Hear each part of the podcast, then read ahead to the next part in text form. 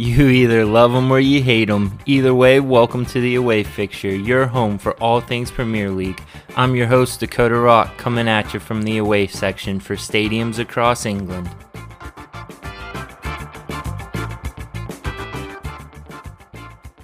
What's going on, guys? Welcome back to the away fixture. I know I've been gone for a while now. I know it was longer than I anticipated and expected, but I'm back bringing you the breakdown of the Premier League from the previous week and the biggest news going down in the league. I want to extend a huge thank you to all my listeners out there who have stuck with me through this absence here. Let's get into it, waste no time here. So, some crazy things have happened since I've been gone. United have climbed up the table into the second spot and also sat atop of the league for a few weeks as well, which especially me as a United fan, couldn't have seen coming at the beginning of the year. Liverpool has started to slip.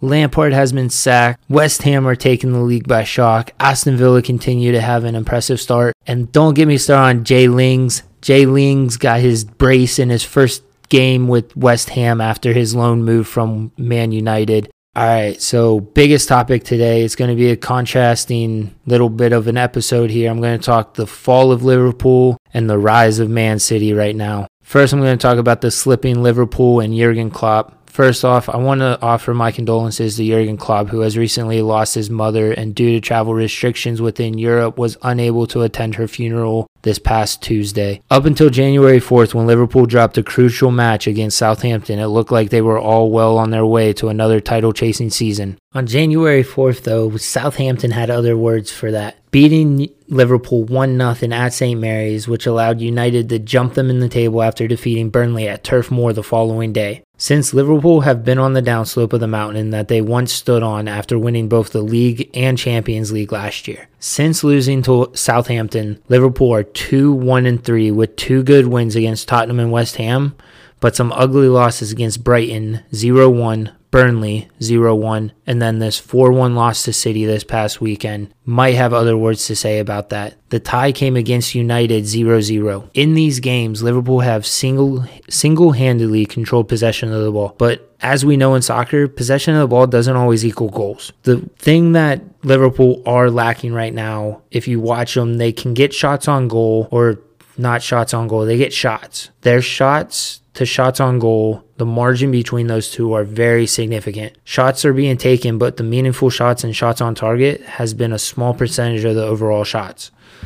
What they're missing is a little lack of creativity. They're lacking creativity in and around the box has led to this. Firmino isn't really getting it done as the nine. Salah is expected to do a lot more than he's capable of and showing. He can't do it all on his own. Mane is struggling at the moment to produce goals, to produce shots, quality chances on goal. And injuries have also hurt Liverpool. I mean, we can't forget about the injuries that have significantly impacted their season. Virgil van Dijk going down at the very beginning of the season against Everton after that tackle from Jordan Pickford. He's expected to be back in the summer. Joe Gomez, another center back, expected back in the summer. Joe Matip, an ankle injury expected back in the summer.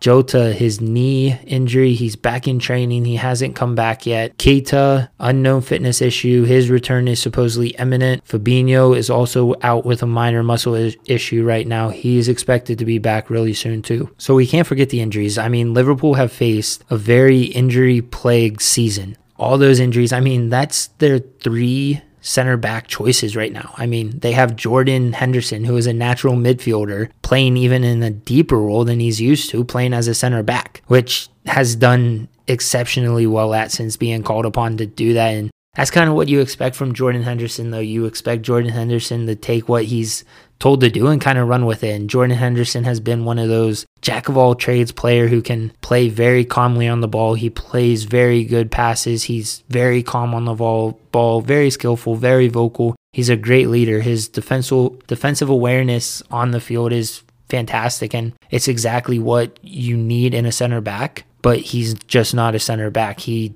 needs to be on the ball more. I think Jordan Henderson loves to get on the ball a lot more and as a center back, you're not going to get that from Jordan Henderson as much as you would as a center mid, as you would if he was playing in the center mid. Thiago has continually been great. I mean, there's only so much players can do. Really, it really takes a team effort, and it's getting to Liverpool. I think it's getting to Jurgen Klopp.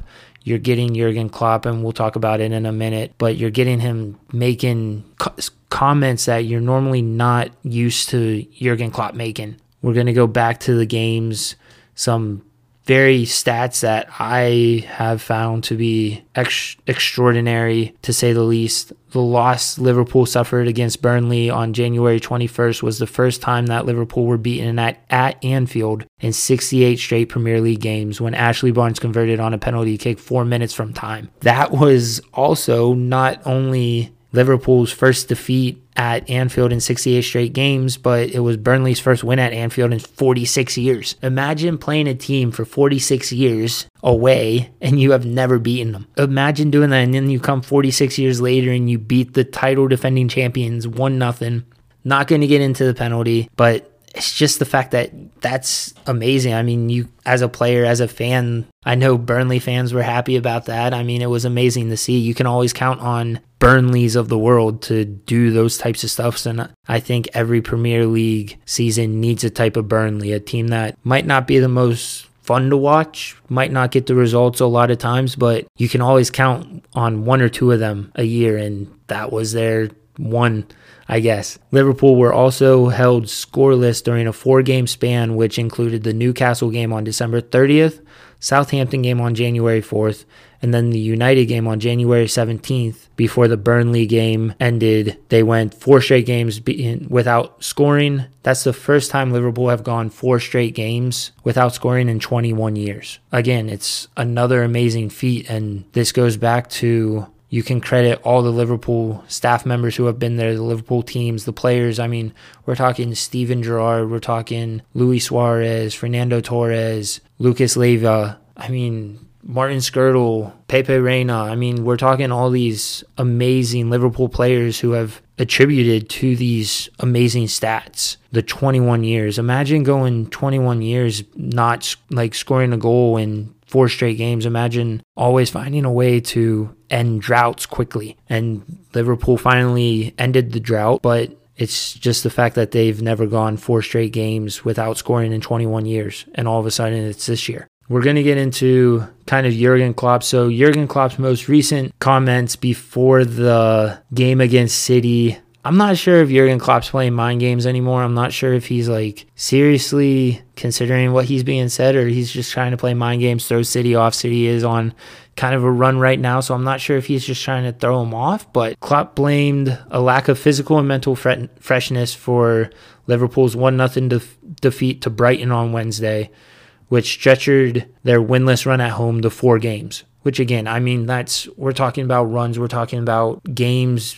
I mean, to go winless at home for four games is very odd, especially for a team like Liverpool who have the players. They have the players to win games, even with the injuries going on. I mean, even without all those injuries I stated earlier, to go four straight games without winning at home is pretty shocking. But Klopp's statements were, We haven't had a break, he said in his pre match presser on the Friday before. He goes, I think City had a two week break for COVID reasons. It's really tough. It's a tough season for many teams. Okay, Jurgen, we're talking about very different times than we're normally used to in a Premier League or in, in life in general. But to say you haven't had a break and then go on to say City had a two week break for COVID reasons, there's a lot of teams other than you who haven't had a break. So I'm not sure where we're hitting at, where you can be like, okay, are the reason why we're sliding pretty much is because we haven't had a break. Jurgen, there's a lot of teams who haven't had a break, man. I mean, I'm not sure. Like, I don't know where you're trying to get at. I just don't. Like I said, I don't know if he's trying to play mind games, if he's actually serious about this, but to me, that's a weak excuse. I mean, if you're going to make excuses for slipping. Just be honest. Say you haven't played well. There's state the reasons why you think. Don't just uh, automatically point it to the fact that you haven't had a break and then say City had a two week break. And Pep would go on to hit back at Klopp stating, We had COVID, we had one week, and we played with 14 players at Stamford Bridge. So, I mean, I don't know. I mean, yeah, Pep and Klopp, I mean, I'm not sure how much I enjoy that Klopp comment. I mean, I think he's just kind of making excuses. I think he he came into Liverpool. He had a kind of rocky first season, but then he's been on a roll since he's been at Liverpool. He's turned that he turned he has turned that team around pretty much. And I think he's just I think the excuses are st- the season starting to get to him one cuz it has to be a very mental draining season. The fact that you're playing multiple games a week, you're having games canceled, games are getting moved and all this stuff. I think it is very mental draining. But we got to come up with better reasonings why things are happening the way they are because I'm not here to entertain, oh, we haven't had a break when there's other teams, there's 18 other teams in the league who haven't had that much of a break either. I think there's only like one or two teams that have had at least a week or two break because of COVID, and Aston Villa was one of them when they had their major breakout. But other than that, it's not like every team's getting breaks here here and there. So that's my take. Liverpool starting to slip. On the back end of that though, when one team falls, one team rises, and the blue moon are blue moon is rising atop the Etihad Stadium. City are currently on a 14 game unbeaten streak.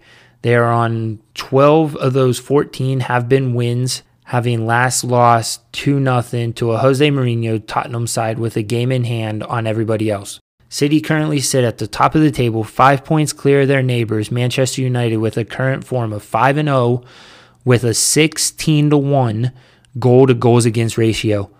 Pep, save some. I mean, you're peaking in January. You don't know if this is going to last. Save some save some goals for the other teams. Let everybody catch up. At least make the title chase a little interesting. Give us at least a little chance. What do you say?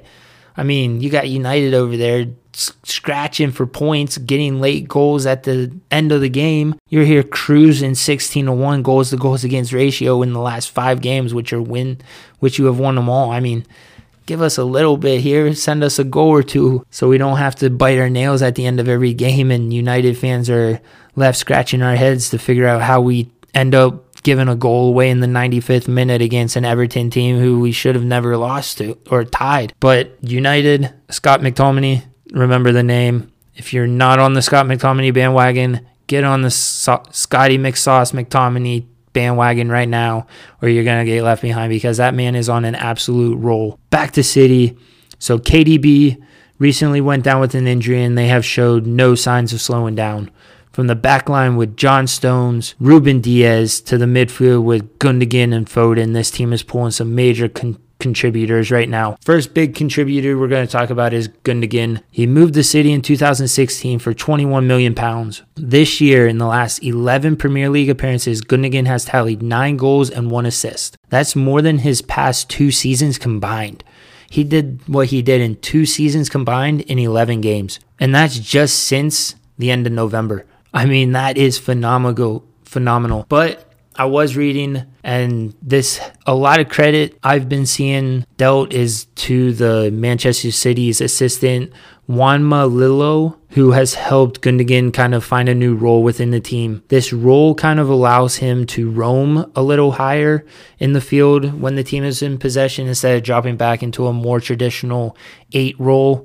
And you kind of see it paying off too. Cancelo, when he pushes into the midfield as a right back, this allows Gundogan to make more runs into the box more often, to get into positions to score more goals than you normally that you normally see from a player playing in the nine position. So Gundogan's not scoring bangers from 30 out as a deep line midfielder. He's scoring goals within the box, goals that you can like kind of poach in, goals that are come balls that are coming across the box. He's kind of putting them away there. In the four league games since December 15th, of 2020 in which Gundogan didn't score. Three of them featured a center forward. So in four games, in three of the four games that he has not scored, featured a center forward. That's pretty impressive. The fact that he's kind of playing that eight role and that nine role all at the same time. And not having a nine in there, it allows him to roam a little higher. It allows him to stay a little higher without kind of getting in um, Sergio Aguero's kind of area it's not Sergio Aguero, it's Kun Aguero. That's my bad. But you see it paying off. The fact that he's higher, he's gaining into positions, and those are kind of you knew Gundogan was a good player when he was with Dortmund before he came to City. And I think we're finally starting to see the Gundogan that Pep Guardiola saw when he brought him in. The fact the Gundogan that Jurgen Klopp had saw when he was in Dortmund together when he was playing in Dortmund, and you're kind of seeing that. Another Phil, another contributor. I'm sorry, I got a little ahead of myself. Phil Foden has also been a huge contributor for the citizens this year after failing to find consistent time last year, which led to a lot of England fans wanting him to leave City over the summer to find more time, or even go on loan to find more time. The patience that this kid has had in Pep Guardiola's plan for him all along, and Pep Guardiola's patience in the kid's development has paid off huge dividends for the citizens and the run that they are on and the ability they have to win the league, the FA Cup, the Carabao Cup, and the Champions League. Phil Foden is a player here to stay. You heard it here first. He's going to get his time. He should be the first name on the England sheet when it comes to Euros, World Cup, World Cup qualifiers, Euro qualifiers, whatever it is. And the kid is only 20 years old. Phil Foden is only 20 years old, contributing the way he is with the abilities that he has. That's scary. Every team should be scared of where this kid's going to go in the next three, four years. Phil Foden is sitting on 10 goals and 6 assists in all competition and all competitions and is gaining a lot of fire right now in form. We're going to talk about the Liverpool game a little bit.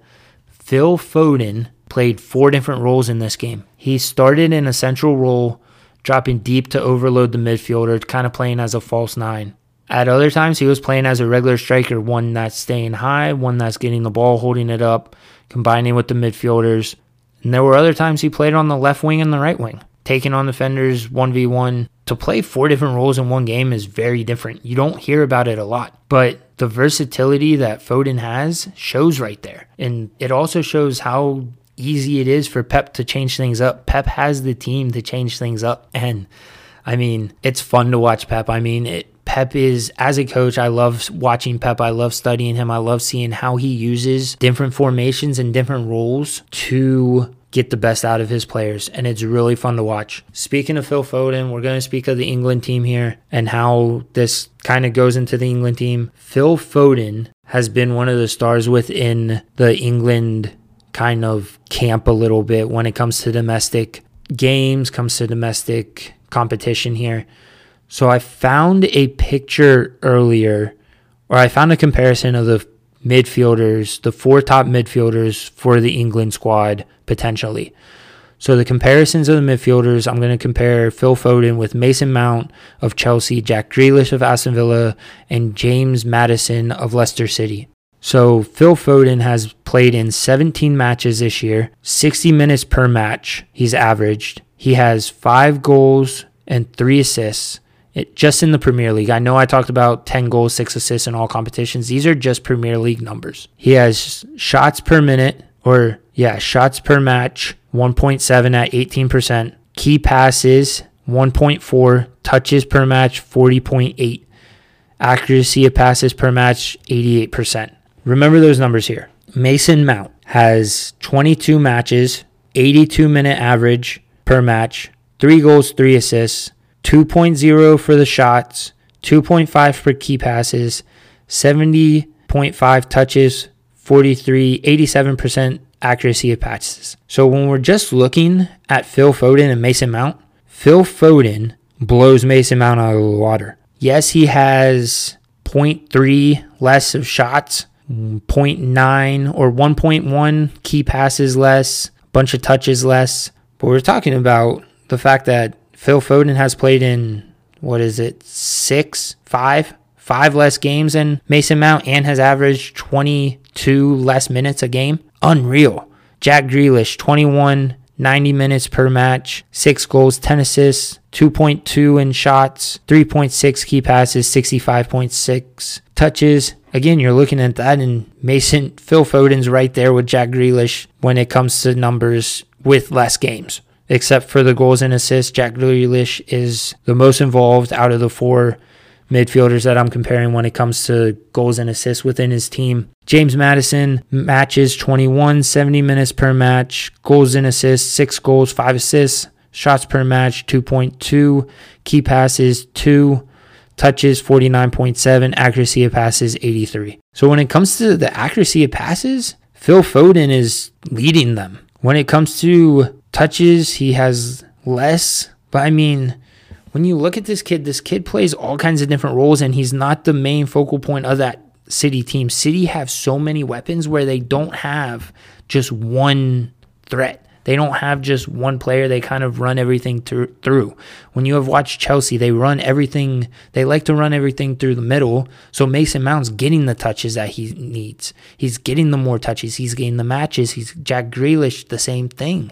A lot of Aston Villa's attack runs through Jack Grealish. James Maddison, a lot of Leicester City's attack runs through James Maddison. So Phil Foden should be one of the players on this England team that is in the starting lineup every time they have camp. He should be at least the first one off the bench if he doesn't start just because of rotational issues. The thing about Phil Foden though that we have to remember is the last time he went with England, he got suspended for the last the he got sent home early with Mason Greenwood for that incident in Iceland. If Phil Foden can put that behind him, keep his head down for the rest of his career, that kid is going to go places and that kid could easily help England to a World Cup. England, I know a lot of people hate to say it. They say, oh, England are never going to win a World Cup. Try being a U.S. fan. Come on now. You guys shouldn't complain about anything. At least you guys get far. At least you guys get to the World Cup. We lose to Trinidad and Tobago, and we get to sit at home watching the World Cup on our couches. That's all changing, though. U.S. are coming back. U.S. got some very exciting things. England have some very exciting young talent.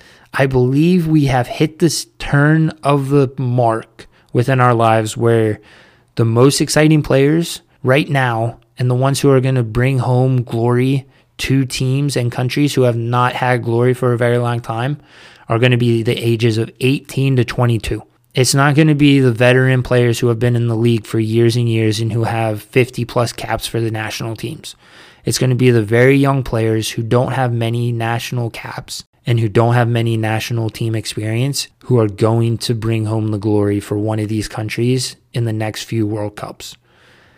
Key questions for City, though, that I do have are when Champions League starts back up. The schedule is going to get very congested because they will be in four different competitions still the FA Cup, the Carabao Cup, even though the Carabao Cup's almost done, Champions League, and then the Premier League. Where is Pep going to put his kind of focus? Because City have never won the Champions League. They haven't won the Premier League in a while. So the question is where Pep's going to put his focus for this team. Where is he going to rest players? Where are you going to find him taking players who are normally in the starting lineup and resting them a little bit more? But if they can keep it up and if maybe the gap closes a little bit, the gap doesn't necessarily need to close before this, but mark it down in your calendars, guys. Circle it six, seven times. March 6th. March 6th at the Etihad Stadium at 9 a.m. Central Time, so 10, 10 a.m. Eastern Time. All eyes will be on the city of Manchester when City take on United in what could be the title determining game. So we kind of talked about City. We've talked about Liverpool. We talked about some crazy stuff that's happened. We talked about England a little bit. We talked about the United States guys. I'm going to get ahead. I'm going to go ahead and get ready to sign off. If you don't follow me, if this is your first time listening, if I finally came across your timeline and you wanted to give me a listen, thank you. Make sure to go to subscribe, give me a rating, follow me on social media. It's at the away fixture on both Twitter and Instagram, also on Facebook. So give me a follow, give me a listen. I'm going to get in a more of a habit to get these things to you. Work, I finally found a rhythm with work. Work got very busy after the Thanksgiving holiday, Christmas time. January has been very busy. I'm finally getting into a rhythm there. So I should be able to find more time to bring you guys episodes. I did really miss it. I missed all of you guys. It's not, it was hard for me not to have time to do this because I enjoy sitting behind a mic, kind of talking to myself watching this little recording thing go side to side, looking at my notes. But that's it for me, guys. Until next time on the away fixture, stay frosty. Peace.